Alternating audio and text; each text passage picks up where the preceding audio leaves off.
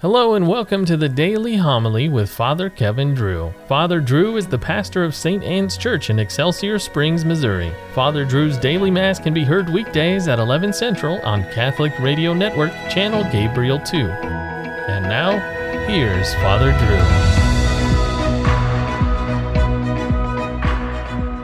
Drew. A reading from the first letter of St. Paul to the Corinthians, brothers and sisters. In regard to virgins, I have no commandment from the Lord, but I give my opinion as one who by the Lord's mercy is trustworthy. So this is what I think best because of the present distress, that it is a good thing for a person to remain as he is. Are you bound to a wife? Do not seek a separation. Are you free of a wife? then do not look for a wife. If you marry, however, you do not sin, nor does an unmarried woman sin if she marries. But such people will experience affliction in their earthly life, and I would like to spare you that. I tell you, brothers, the time is running out. From now on, let those having wives act as not having them, those weeping is not weeping, those rejoicing is not rejoicing, those buying is not owning those using the world is not using it fully, for the world in its present form is passing away. The word of the Lord. Listen to me, daughter, see and bend your ear.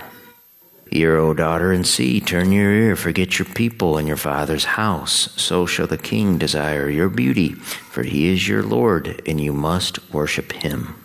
All glorious is the king's daughter as she enters. Her raiment is threaded with spun gold. In embroidered apparel she is borne into the king.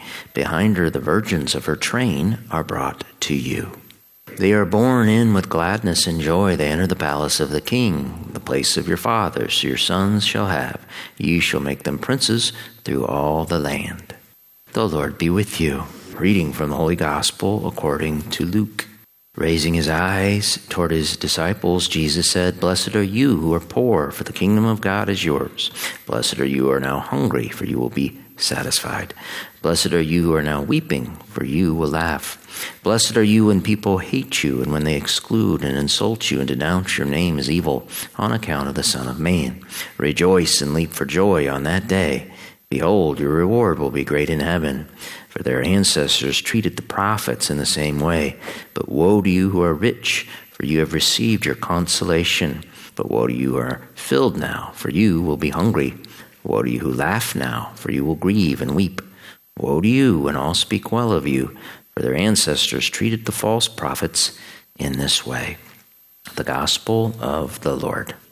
I tell you, brothers, the time is running out for the world in its present form is passing away. That statement from St. Paul should be fundamental for anyone who claims to be Christian. St. Paul drilled it into the Corinthians 2,000 years ago, and it is no less true today. In regards to virgins, begins today's passage from chapter 7 of Paul's letter. Paul wrote that marriage, of course, was good, but celibacy was better. How can that be? Well, one needs to read the end of chapter 6 and the first part of 7 to grasp Paul's reasoning. For Paul, celibacy was a higher state than marriage because it allowed one to totally dedicate himself to Christ. The union of a man and a woman in marriage points to our union in heaven with God.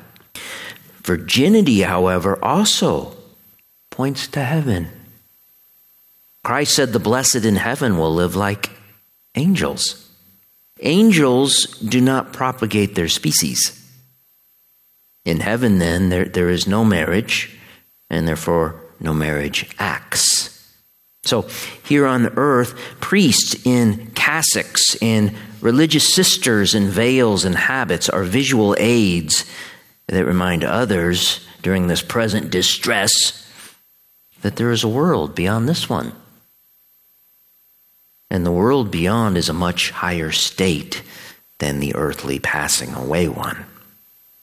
That is why celibacy, which points heavenward, is regarded as the higher state on earth.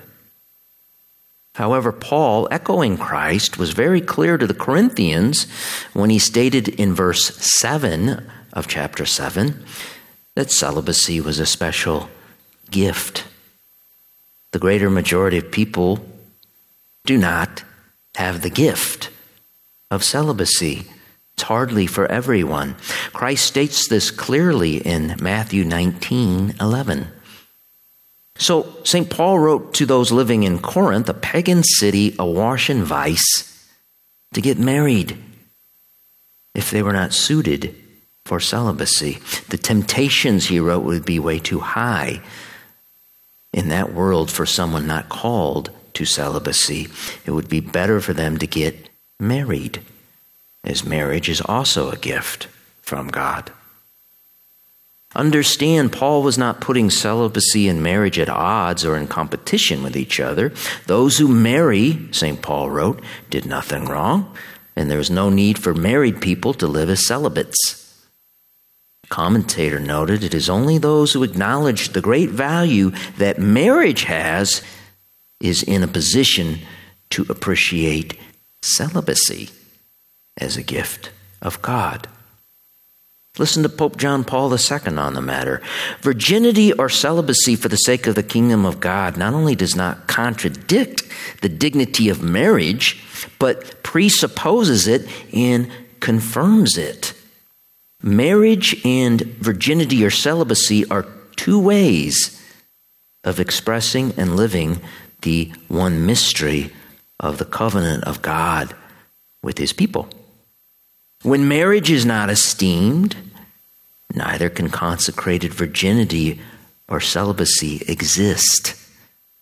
When human sexuality is not regarded as a great value given by the Creator, the renunciation of it for the sake of the kingdom of heaven loses its meaning.